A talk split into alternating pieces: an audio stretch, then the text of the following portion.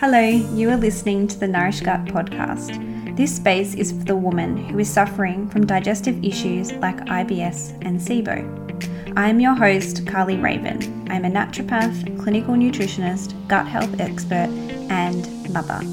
My mission is to help educate you about IBS and SIBO and take you on a journey to resolving your digestive issues. I will have real conversations and give you solutions that I know actually work. So if you're ready to be bloat free, poo better, have more energy, and become free from the fear of food, then you are in the right place.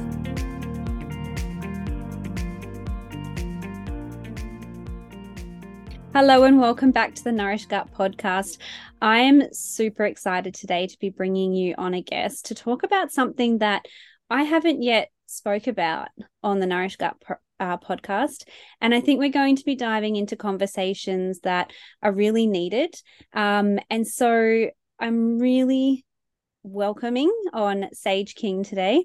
She is a diversity friendly naturopath and nutritionist specializing in reproductive health, preconception care, infertility, IVF support, pregnancy, and postpartum care.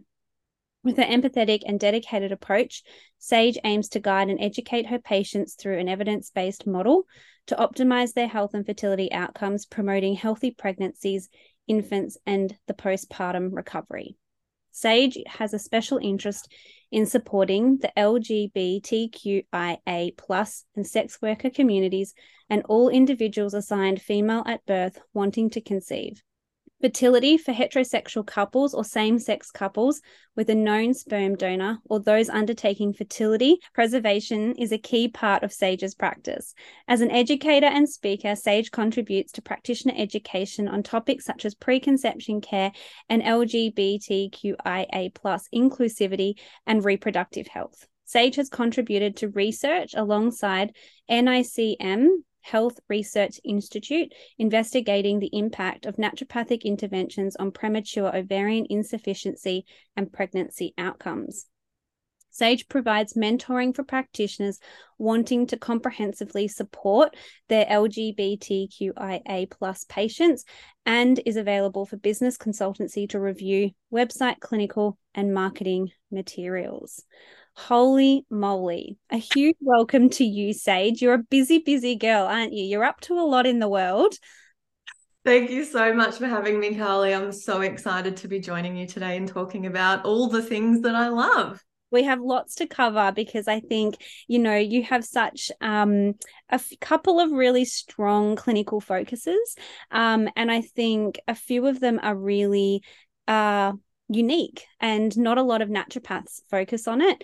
Um, so i think yeah i welcome all conversation today um, and i can't wait to get started. So let's start by focusing in a little bit about the microbiome. I mean i can't stop the podcast conversation without talking about the microbiome. Everyone knows how much I love it. So let's start there and let's discuss um, the microbiome imbalances that impact fertility and can you also touch on what the potential risks of these imbalances are when it comes to our pregnancy outcomes? Yeah, of course. So, uh, first of all, you and I have bonded uh, as students, I think, over how obsessed with the microbiome uh, we both are. So, it's very fitting that we're here today. And I just want to acknowledge the land from which I'm joining you today, which is the unceded lands of the Wurundjeri people of the Kulin Nation. And I just pay my respects to their elders, past and present. Um, for the sake of this discussion today, too, for our listeners, I think it's really important to emphasize the fact that when we're talking about female and male fertility, that it's specifically related to those assigned female and male at birth that haven't undergone any gender affirming hormone therapy, and that there may be variations to that um, if they if they have. Mm-hmm. So microbiome we know is responsible for about 95% of all of our genetic activity and it accounts for uh, 29% in the gut and 9% in the vagina when we're speaking about uh, female reproduction. And so, where we want diversity in the gut, and I know you talk about this a lot in your podcast with your listeners, we want, you know, an abundance of different strains of bacteria, and we want lots of them in there. In the vagina, we actually want less diversity and an abundance of lactobacilli. So, from a preconception perspective, our microbiome will impact our absorption of nutrients. So, we think about things like zinc and iron and B12, and all of these things are responsible for cellular growth for egg and sperm quality, including healthy DNA replication for conception but we also know that the microbiome is responsible for the regulation of sex hormones. So, um, most commonly, we hear, uh, you know, talk around microbiome imbalances in relation to specific conditions like uh, endometriosis and PCOS. And we know that with endometriosis, that there's a strong link between uh, suboptimal diversity and abundance of the microbiome in the gut with endometriosis. And that is also going to influence how well they can uh, metabolize estrogen, for example. And we get an accumulation of estrogen, which then is going to influence egg quality and endometrial receptivity for implantation. So, how well that embryo is going to stick in the endometrium but because of the um, similar characteristics, I suppose, of endometriosis with autoimmune disease, you know, the gut's also responsible for that immune modulation. And our immune system's also an integral part of conception as well. So that's all really connected to our gut. And from a metabolic perspective, so blood sugar regulation, uh, cholesterol management, our microbiome can impact those pathways. And it has been shown to be associated with PCOS in that way. And in fact, it can be a bit of chicken or the egg. And I know you speak about this a lot in terms of um, IBD, for example, is it's chicken or the egg? Is the dysbiosis there to create the condition? Or is the condition then influencing the dysbiosis? So that's something that we also consider from a fertility perspective. We also can't forget the seminal microbiome in this. So, for mm-hmm. those assigned male at birth, providing the sperm in these circumstances, um, while the data is not uh, conclusive, there is emerging data uh, that is showing a uh, infective seminal microbiome with mycoplasma, for example, can then influence our uh, reactive oxygen species, which is then going to influence the uh, outside and the health of the sperm, so the morphology of the sperm, but also how well they're moving uh, and can fragment DNA just in small in vitro studies. But there's really exciting info coming out around um, lactobacilli uh, treating all of the above for. Oh, wow. Microbiome, which is super interesting. And so that's for uh, female and male at birth? Yeah, exactly. Um, and they're specifically in individuals that haven't, they're not taking any uh, gender affirming hormone therapy, which is where you take the opposite hormone to the predominant one that you're assigned at birth. Yeah. And just to touch on quickly from a pregnancy perspective, we know that these types of infections like um, ureaplasma, for example, or bacterial vaginosis can, uh, and actually, and also STIs and Gardnerella, I shouldn't exclude those, um, can influence gestational length and live birth outcomes. So, those types of infections can contribute to pregnancy loss, unfortunately, and also preterm labor. So, they're things that we need to really um, look out for. And the things that our microbiome influences from a preconception perspective can also influence pregnancy pregnancy health. So, thinking along the lines of gestational diabetes risk, any candida, uh, and potentially influencing uh, nutritional um, absorption for the baby. Mm, I just, I think it is so important. Like, I don't think I mean, some people do. I think if you're seeing a naturopath, you will know the importance of the microbiome when it comes to trying to conceive and have a healthy pregnancy and birth and, and baby. Yeah. Um, but I think if you're listening and this is all new information, just to summarize that, I think it's just basically saying that your gut health and the microbiome state within, um, you know, the vagina and also the semen is really, really important for not just conceiving, but also pregnancy outcomes and preventing miscarriage and all all of those things. So making sure that you're you know, doing all the stuff that I love. Yeah. you know, before deciding you're ready to have a baby is so important. Like, you know, and this could take six to 12 months to get your gut right, you know? Yeah. So I think doing all of this preventative work is so important. So, Sage, when patients are trying to conceive, can we talk a little bit about what they can actually do right now mm-hmm. um, to improve their chances of a successful pregnancy? Yeah, absolutely. And I think it's really important to touch on as well what you said around you know, preconception, six to 12 months, getting your gut right. Absolutely. I think if we have the luxury of being able to do that, that's always my number one preference.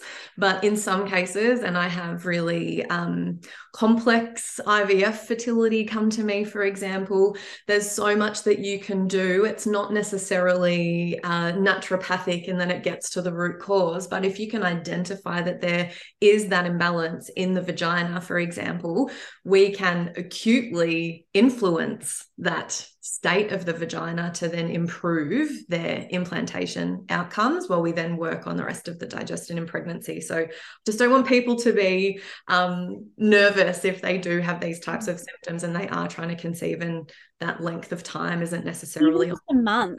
Like even a month, exactly. Within a month of changing your diet and taking some supplements, your microbiome can change. So absolutely. And the same quality. Yeah. yeah.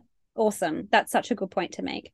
Yeah, so it's always going to be individual, as I'm sure your listeners know. Um, and there's always things that, from a general perspective, everyone can do, but always need to emphasize it's going to be individual. But for everyone listening today, if you haven't already, you need to speak to your GP about doing a thorough preconception assessment blood test.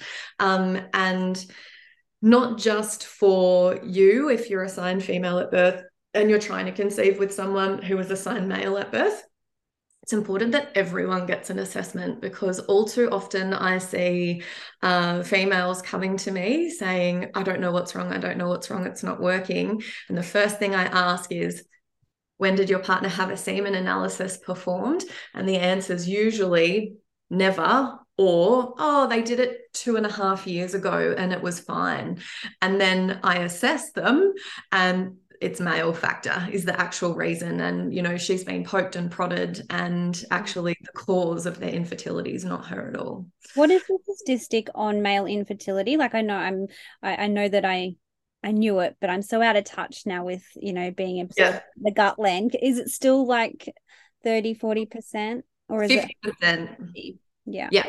And not just because there's two parties. So it's uh 20% male factor 30% combined male female factor, which makes 50%, obviously. And uh, the most, I mean, the latest research from the WHO World Health Organization, which is a little bit out, not outdated, but it's the latest research we've got, shows that uh, uh, sperm qualities halved in the past 20 years so it's there's not a case really that i don't see where male factors coming into play ever so yeah. really really important and on that note too there is a really big difference in um, semen analysis assessment and interpretation and where you have them performed. So, um, if we think about getting a semen analysis conducted just through a general pathology lab, I'm not going to name any names, just wherever your GP will send you to do bloods, is not the most ideal uh, place for you to have your uh, semen analysis assessed. And the World Health Organization states, and we all know that a semen analysis is like the gold standard from a male fertility perspective, but there's absolute room for error in the person that's interpreting those results. So, my patients never have semen analysis performed through a general pathology lab. Mine will always go through a specific specialized andrology lab, and they're usually the places that are um, attached to IVF centers. And whether you're having IVF or not, you can request your GP refer you to an andrology lab to have that assessment performed. And there, we know that we're going to have really accurate results um, with no luring into false senses of security because the semen analyses I see that are performed through general pathology labs are always um, over exaggerated. Right. Uh, so they tend to lure my male patients into a false sense of security that everything's okay when it's not. Mm-hmm. And that's not what you want. You know, we want to be striving for, you know, the most accurate information. I think that's um you know really great information to be sharing yeah for sure and even if you have potentially had that done but you're still unable to conceive maybe that is something you know a, a very the next the very next step for you to try um yeah and everything may be fine but what if it's not Yeah, absolutely. And then from a diet and lifestyle perspective, you know, there's so much information out there about what everyone should and shouldn't do. Quality um, diets and uh, oh, all the diets, diets, endo diets, like all of it. Yep. It's overwhelming even to navigate as a practitioner sometimes. So I can only imagine how overwhelming it is for patients that don't have the level of training and education that we do. But generally speaking, the first things that I look at at an initial assessment are is anyone providing egg, sperm, or, or uterus smoking? How much alcohol are they drinking? So gender inequality really shines uh, with preconception in that the flexibility tends to be in the favor of males. Um, but, you know, five standard alcoholic drinks a week for the sperm provider is kind of the maximum safe dose. But that's not to say that rule applies for everyone. Some mm-hmm. people need less. Um, that's very individualized, but that's kind of the general rule of thumb based on the research. We look into caffeine consumption. So, you know, I'm not a um, caffeine purist in my practice. Um, you know, standard cup of coffee is fine in my books, but once we start to exceed that, then you know we look at making sure that how we can, um, you know, minimize the intake of caffeine from that perspective, both from a nutritional um, status perspective, but also there's some evidence to show that it can influence time to gestation, or sorry, conception.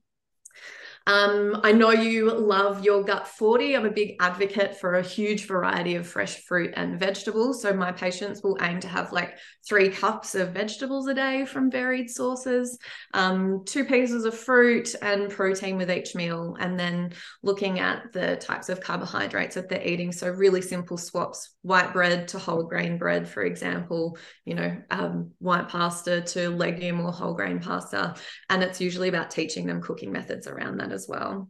Mm. So they're kind of the the fundamental places that I start, and then from there, uh, you know, it's really individualized to the person. But lifestyle and exercise are things that listeners can absolutely do at no cost to themselves, aside from the types of um, produce that they're buying. Really, mm. and this is stuff that a lot of us kind of we intuitively know or have heard about already. I think these are things that are spoken about a lot, but it's just about, you know, um, potentially seeing someone for that accountability.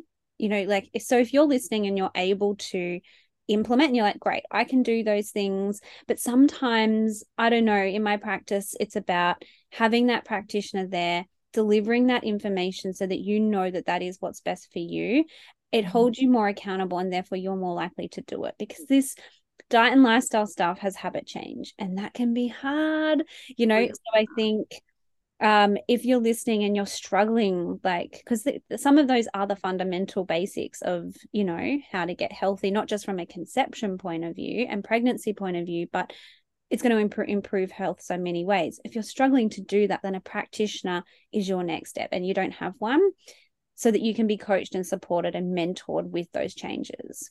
Yeah, absolutely. And, you know, again, that's individualized. I have some patients that want to see me monthly and they can implement that and they've got it in the bag.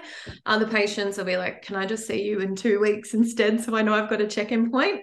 Sure, we do that. I've got some patients at the moment that want to see me weekly through choice of their own, just for that initial kind of six to eight week stage to keep themselves accountable. And I have seen some really significant change in a short period of time, and we have that financial flexibility for people to be able to do that. Mm, awesome. I love hearing about, you know, we very much work really closely with our patients as well, sometimes day to day. And I think as practitioners in our industry, we really need to be um, moving more to that rather than just letting patients go a whole month without touching base with them. I think we get better outcomes that way. So I feel very happy with you. Yay. Yeah. I'm sure you're getting excellent outcomes because of that. Um, so let's talk a little bit about now um, for those people who've been um, trying to conceive for around six to 12 months and they haven't had any success. Um, maybe they've had a miscarriage or multiple miscarriages what would your advice to be or what would your advice to them be what mm. steps can they take or is there anything they can do now Absolutely. So, first of all, uh, if you're listening and this is you, my heart absolutely goes out to you. I've supported so many patients through this, and I completely uh, know and understand how unbearably heartbreaking and hard it can be to walk this road. So, first of all, just know that it's not your fault and that there's absolutely hope in how you can improve your outcomes. I think the first important thing is to make sure that you've got the right health professional team around you in any variety that that is. So, you know, a GP that you can work with, a naturopath, a counselor is also really important. I've got some counselors I always refer my patients to in these circumstances. Sometimes acupuncture is really good, and a fertility specialist, of course, and whoever else fits that picture. Um, there's a lot you can do to improve your outcomes when you have the right investigations performed and then the right personalized interventions to those. But it's important to understand the medical guidelines for infertility. So if you are 35 years of age or younger, medically, your GP won't intervene or refer you further until you've tried to conceive for uh, 12 months or more. And if you're over 35 years of age, that window reduces to six months. Mm. So medically, that's that's where we stand. But if you don't want to wait this long, you can seek naturopathic assistance well before this to understand your health picture.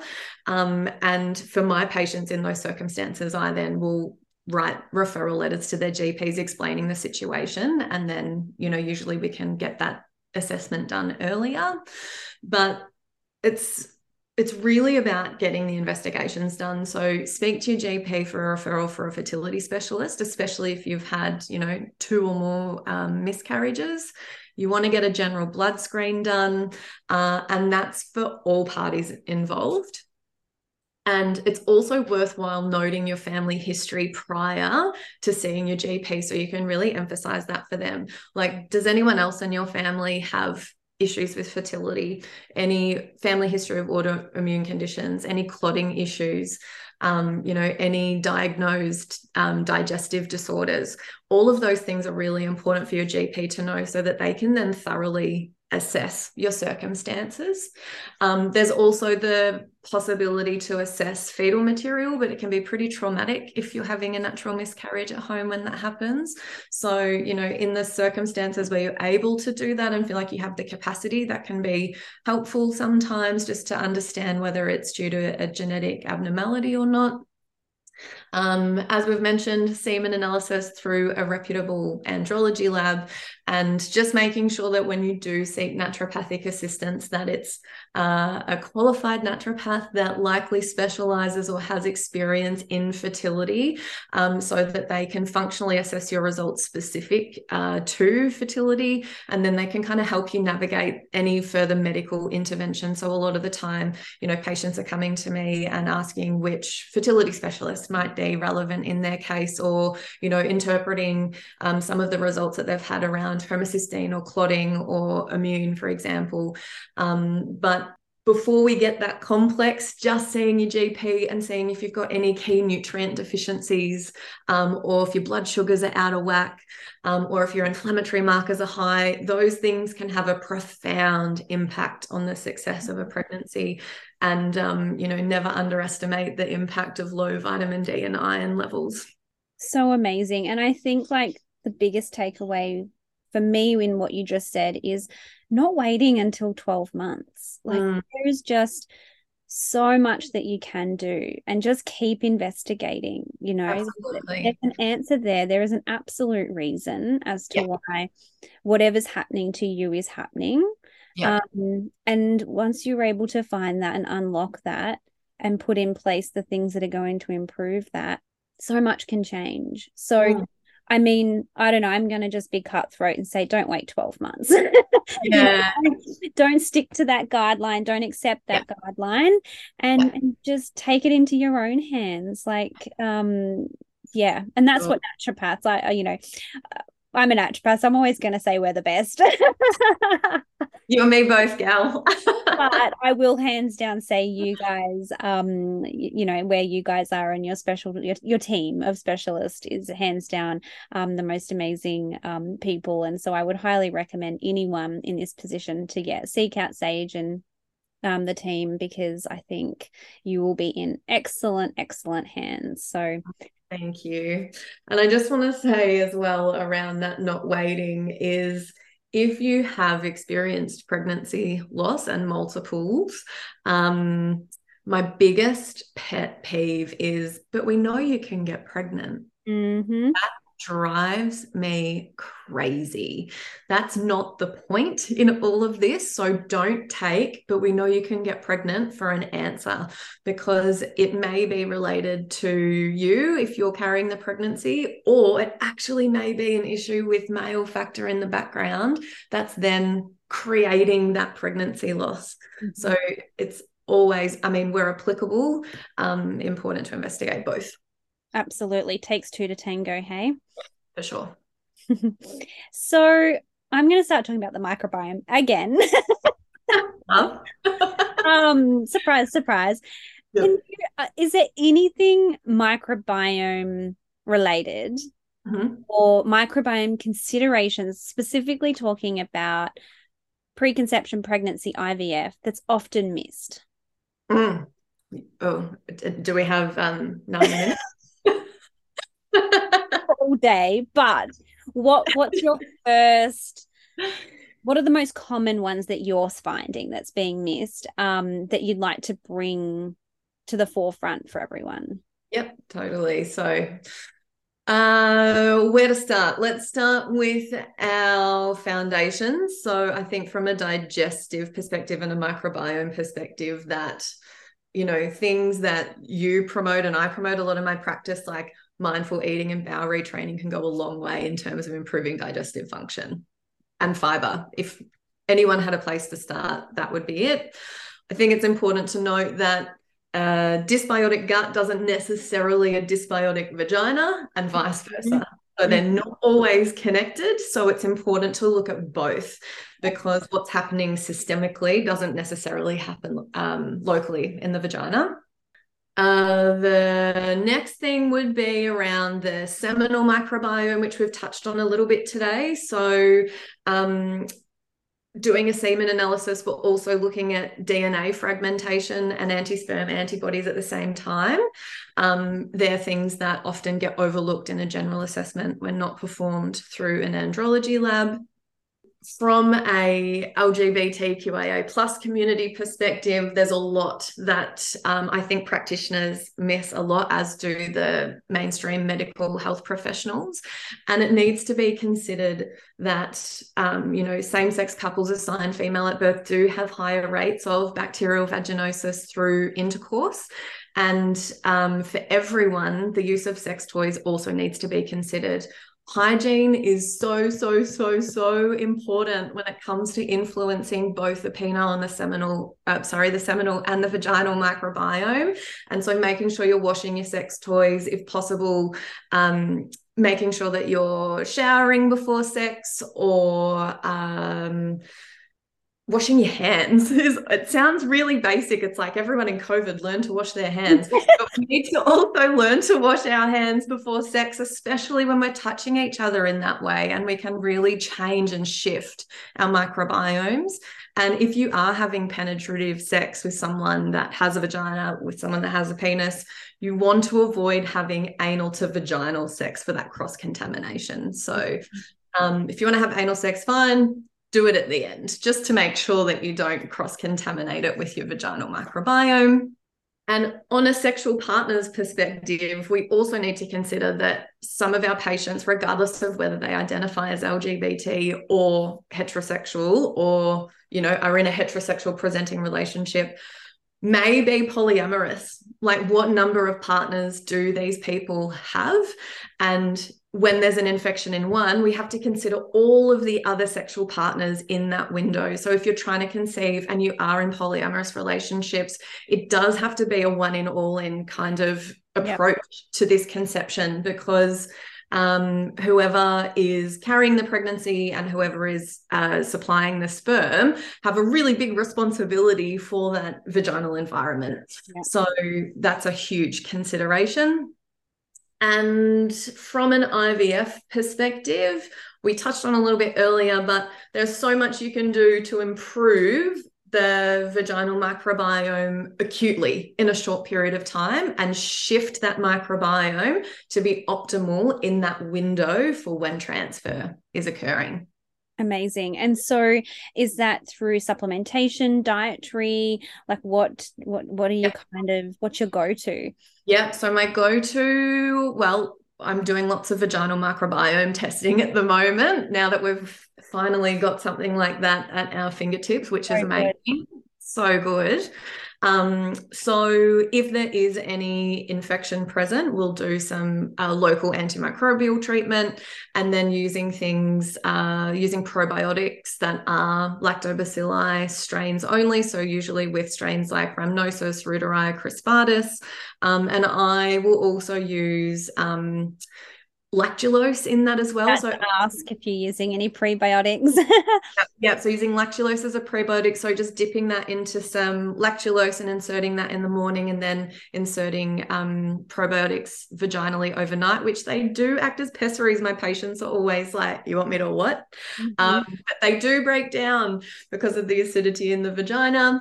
Um, and for anyone listening, lactulose, yes, it is the over the counter laxative that, you know, yeah, yeah yes. Um, but it is also not many people know about this. So when I use it uh, for my gut patients, you know, in microbiome reports where I'm trying to increase certain strains of beneficial bacteria and things like that, um, it can act as a prebiotic. So not everyone understands that lactulose can be a prebiotic and therefore influence um, the amount of the bacteria. Um, so, um, different to a probiotic, you know, a probiotic, you're putting the species into the environment. A prebiotic is increasing the growth of the species that already exist in that environment. So, that is what Sage is talking about is using lactulose as that prebiotic to improve the environment and the, the, the um, species within that. So, I just thought I'd say that because I know it yeah. comes up a lot. They're like, what? A laxative?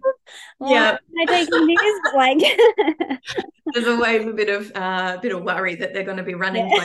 really quickly, um, but it's not always the case. Yeah. And um, mm. yeah, it's just you have to be mindful. Though some of the over-the-counter lactulose will have other additives and things in it, so you just want to make sure it's a pure lactulose. I've got a specific one. I'm sure you use as well. Um, vaginally, yeah. So that's you know, in a nutshell, there's my top tips there's a lot isn't there? I think we could keep going. Uh, i think um you know and there's there's so much to consider you know with all of these different relationships and partners. And um so i'm sure that you've touched on you know something for so many different people. Um mm. can you tell me a little bit more? Because i think we've spoken a lot about the clients. Can we mm-hmm. just touch on before you go? Because I know that you also work in the space of practitioners. Mm-hmm. Um, and I think I'd really like to have a conversation around how us as practitioners can be more, um, have more inclusivity and be more patient centered in our practice. Um, because not everyone I think is fully aware um, mm-hmm. of of the the stuff that you have and the knowledge that you, that you have um, in this area. So can you just touch on that um, before we have to say goodbye? Yeah, of course. Got another ninety minutes. so look, inclusivity is so important because everyone has a right to be seen and a lot of the time the lgbtqia plus community is often overlooked starting at website, social media, intake forms.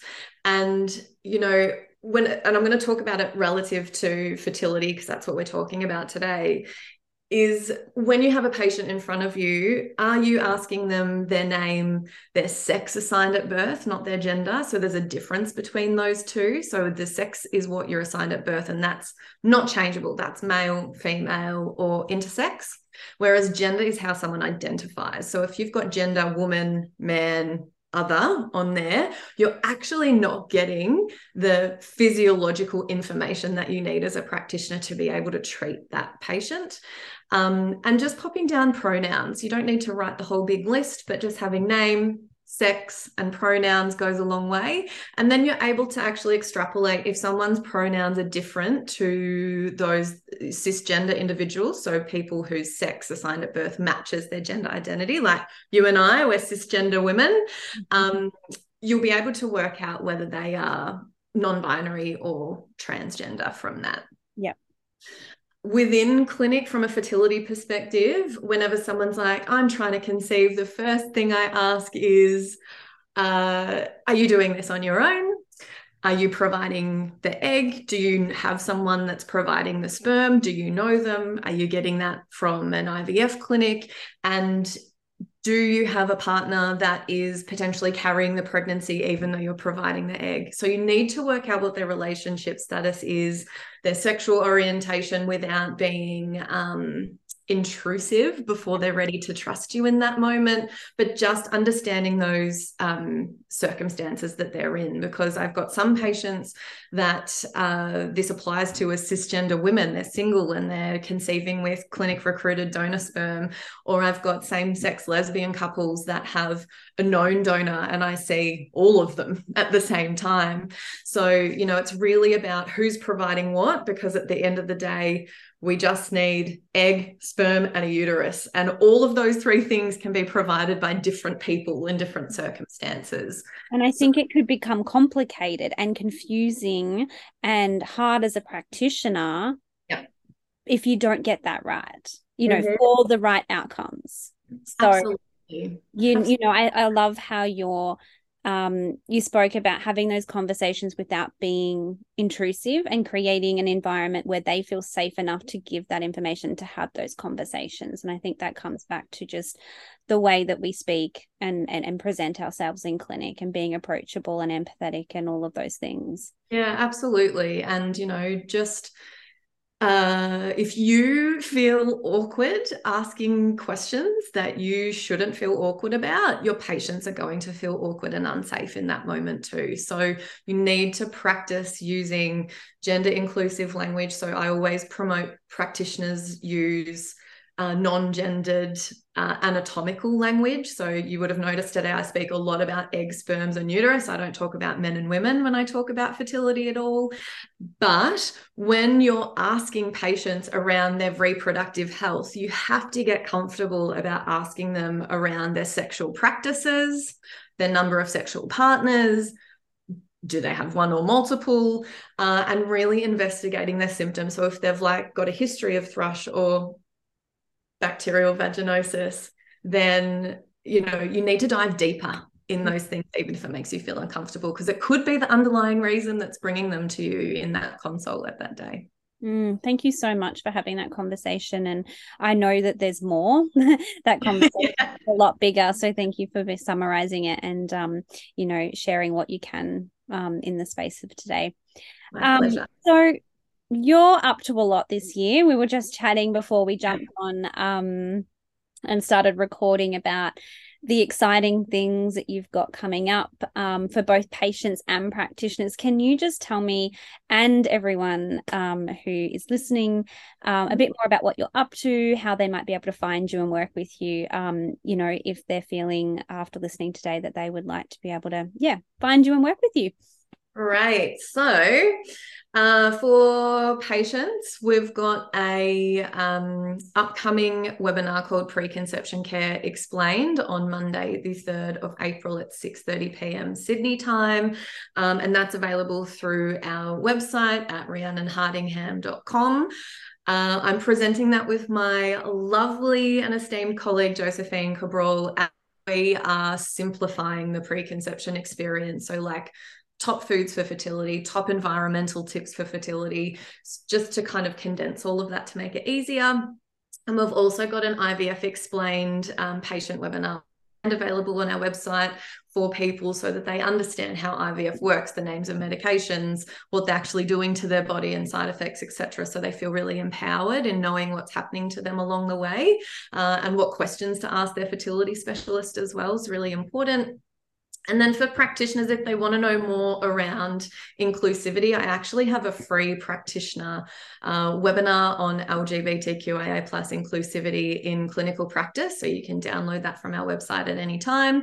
Um, and I've also got a two-part webinar series coming up in at the end of June for two sessions on LGBTQIA plus conception. So we're going through uh, you know, the history and politics around queer conception, but also, um, you know, how to navigate Medicare and uh, consider different nuclear family structures and different processes involved in queer conception. So I'm really looking forward to that. Mm, how exciting. You really yeah. are busy, busy. Well, yeah. all the best with all of the upcoming things that you have going on. Um, and I also know that you're speaking at a few um, uh, practitioner association and, and, and things speaking gigs within our community of practitioners. So all the best for those. I know you're going to absolutely rock it because you're a superstar and you know your stuff. So have you. fun. I love speaking. I find whenever i do a speaking gig for a company it just energizes me. So hopefully you can channel that and um, bring the energy as well. Mm-hmm. um a massive thank you for being here today and sharing your knowledge um, and passions with us. Um, and yeah, I can't wait to have you back on one day. I think that we can dive, you know, even deeper. I think that the world of the microbiome, um, pregnancy, IVF is um, so much deeper than what we've even been able to discuss today. So thank you, thank you, thank you. And we'll see you next time. Well, thank you so much for having me, Karly, and I hope to see you soon. Did you like what you heard? Leave us a review. If you'd like to learn more about my Nourished Gut program or the Nourished Gut Kids membership, head over to my website. Would you like to be a part of a community that gets it? Join our Facebook group, Nourished Gut Community, or come and follow me over on Instagram. All of these links can be found in the show notes. Thank you for listening, and I will see you next time on the Nourished Gut podcast.